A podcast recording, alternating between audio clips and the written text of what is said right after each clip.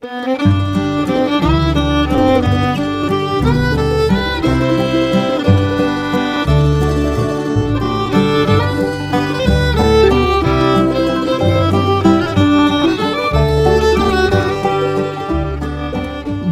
morning, Oregon. I'm Finn J.D. John, FJ at OffbeatOregon.com, and this is the Daily Offbeat Oregon History Podcast. Today, for your listening pleasure, we have an archive show, first published as a newspaper column and podcast episode sometime in the last 10 years.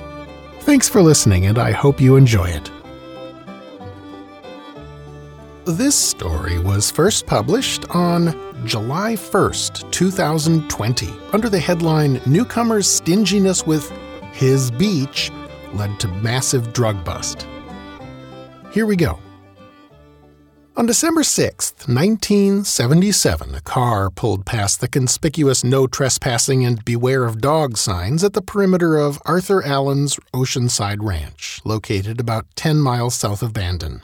3 men got out and approached the house. Allen, who had obviously been watching them approach, promptly emerged from the house and ordered them off the property. "We're from the Bureau of Land Management," one of them said. "We wanted to talk to you about negotiating to buy an easement across your land so visitors can access BLM property on the New River." Allen relented and let the men approach the house, where he demanded to see their identification. 2 of them promptly whipped out their wallets and showed their badges. The third, whose name was Larry Gano, said he'd left his wallet at home. It was a lucky break for Gano that Allen didn't push it, because he wasn't with the BLM. He was with the United States Customs Service, and he was there because he was pretty sure that Allen was running a smuggling operation. Spoiler alert? Oh, yes, he was. Arthur Allen had been brought to Gano's attention almost immediately after he had been assigned to the new customs office in Coos Bay a month or 2 before. Plenty of people wanted to talk about him. Allen, though a very recent arrival, had already made a ton of enemies. The reason was simple enough. Allen was the latest in a long list of rich out-of-staters who've come to Oregon, bought oceanfront property, and tried to exclude the public from the beach that fronted it. This has always been a first-class ticket to pariah status. Like most folks, South Coast Oregonians are generally happy to mind their own business. If a real estate developer from Southern Cali wants to buy a 200-acre oceanside ranch at the end of Croft Lake Lane, why, that's great, and he was welcome to the neighborhood. But when, as almost his first act as their new neighbor, he posted the property with no trespassing signs and built a gate across the only access road to the New River, well, that was very unneighborly. More, they saw it as an overtly hostile act, as if someone had put a gate and a no trespassing sign across the only road to their house. Not only did they think it unneighborly, they were a bit suspicious of Allen's motives as well. This now barricaded road was the only automobile access to the New River, an 8-mile-long stream not really big enough to be a river, connecting Flores Lake with the ocean. It was a grand place to fish. The previous owner had made a very nice sideline income, charging local anglers $2 a trip for the use of the road. These toll fees had brought in hundreds of dollars every year, so Allen's actions were not only unneighborly, they made no financial sense. And Allen's claims that he was worried about insurance concerns and gun use and property damage seemed thin. There had to be some other reason he wanted to keep prying eyes away from the beachfront end of his property, or so these disappointed anglers told Customs Officer Gano almost immediately upon his arrival. Gano heard some other interesting things, too, about Mr. Allen. A police officer in Bandon reported that he had seen several military surplus LARC-5 amphibious landing craft being hauled through town on lowboy trailers in the direction of the Allen Ranch. The LARC-5, an acronym for Lighter, Amphibious Resupply, Cargo, 5-Ton, was an updated and more capable vehicle in the style of the Dukw Duck landing craft used in World War II. Cutting off that road made the beachfront part of Allen's ranch into the closest thing to a private beach that can exist in Oregon. There was no other access without literally swimming across the New River. Neither Gano nor the dozens of disappointed, suspicious anglers needed someone to draw them a picture of what sorts of things a guy like Allen might want to do with 2 or 3 amphibious trucks on a secluded beach along the most remote section of shoreline on the West Coast.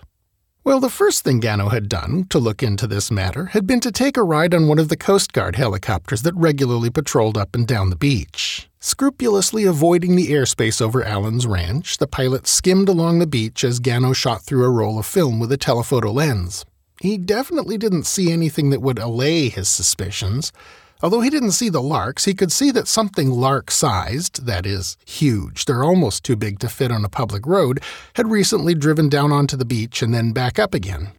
It was after this overflight that Gano joined the BLM officers in the visit to the farm for a closer look, and what he saw up close convinced him that he was on the right track, so he had a set of seismic sensors implanted at the entrance, on the public road of course, which would tell him what kind of vehicular traffic was coming to the farm. Gano, by now convinced that he was looking at a very large-scale drug smuggling operation, next pulled local law enforcement into the picture. Coos County Sheriff's deputies joined the U.S. Coast Guard and started a covert surveillance of the property on a 24-hour-a-day basis. Things were relatively quiet for a week or two, but that changed on the night of December 18th. On that night, the seismic sensors reported a torrent of traffic in and out of the ranch, and the cops on watch saw many lights moving in and out of the place. The watching cops and coasties also saw that Allen now had vehicles driving up and down the beach all night, obviously patrolling it. No doubt about it, something was going to happen soon. Another week went by.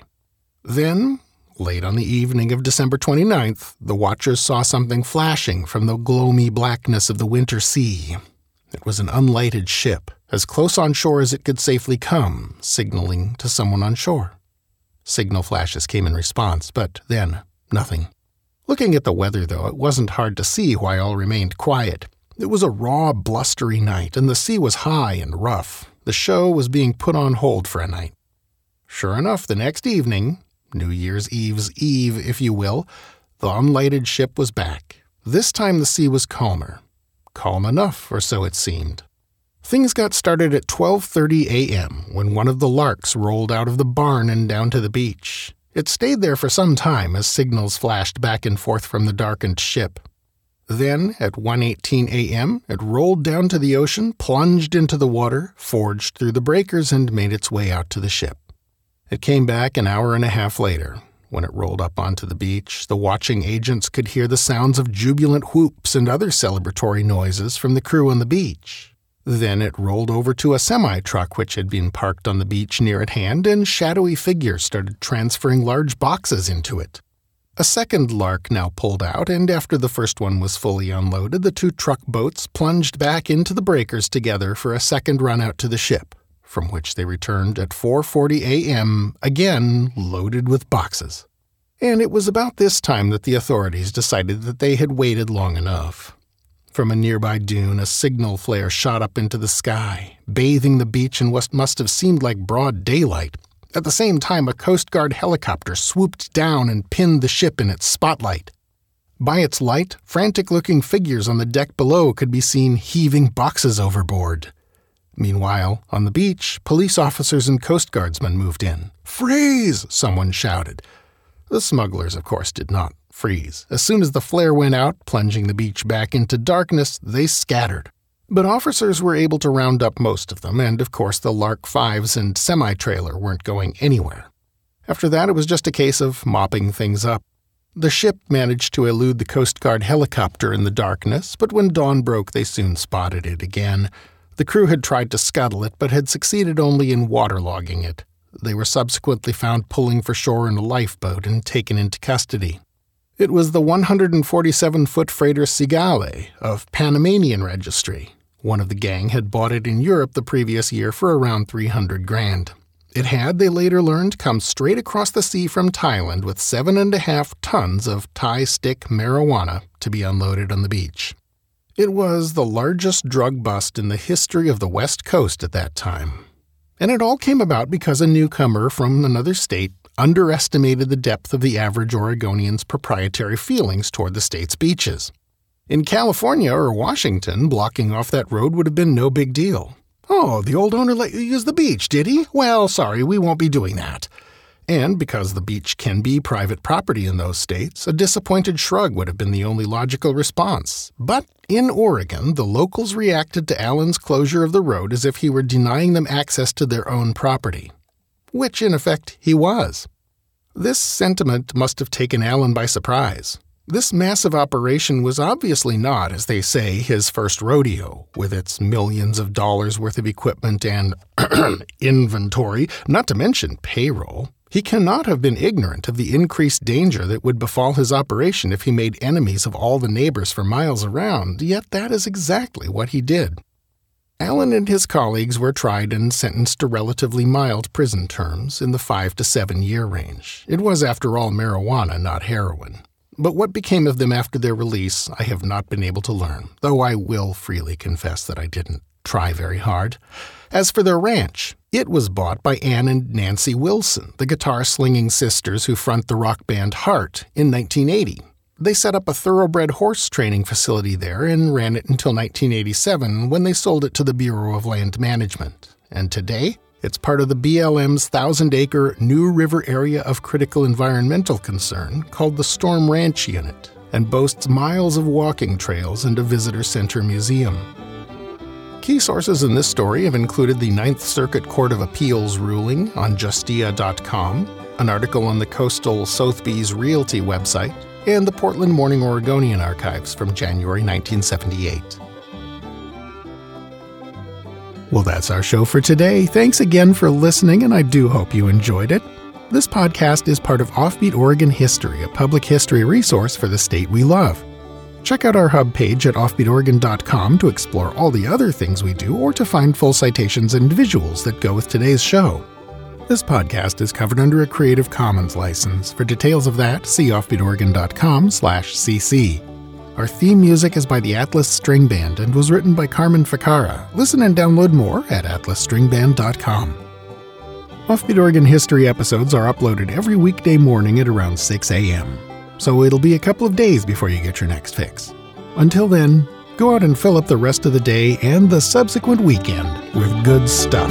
Bye now.